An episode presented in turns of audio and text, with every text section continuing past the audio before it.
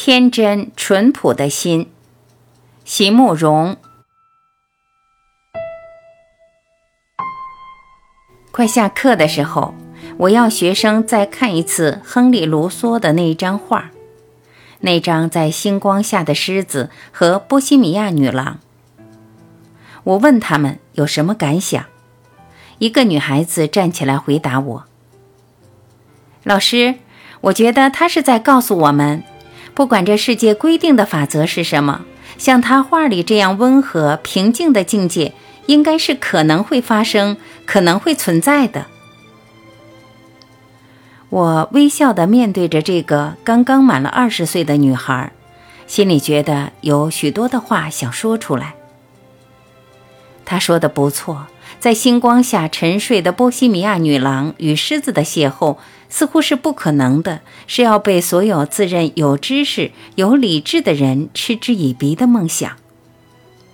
可是，也有人能了解并且相信卢梭的世界，相信在那样的一个夜晚，在沙漠里可以有那样的一场相遇，在星光与月光之下。狮子轻唤着身穿彩衣的流浪者，充满了好奇和关怀。宇宙间生物之中的关系，除了为生存的厮杀之外，也可能并且可以发展到这样一种温和美丽的境界的。艺术家在创作这样一张艺术品的时候，所怀抱的是怎样清朗柔美的心思啊！奇怪的是，我们今天大家都能欣赏的，在他画中所独具的美，却是艺术家在他自己的那个时代里受尽众人的奚落。大家都嘲笑他、戏弄他，甚至一起画画的友伴们也从来没有真心看待过他。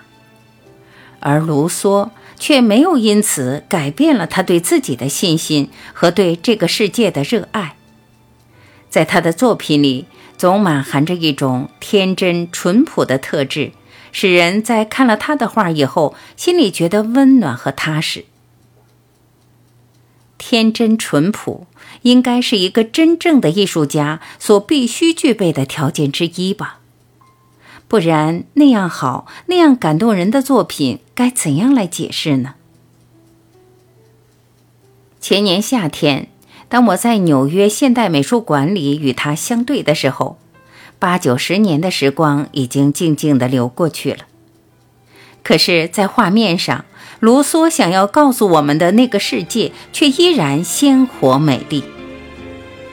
原来，如果你真的肯把生命放进去，所有的色彩和线条都会诚挚地帮你记录下来。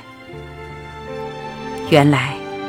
如果你真的肯把生命放进去，这个世界也绝不会亏待你。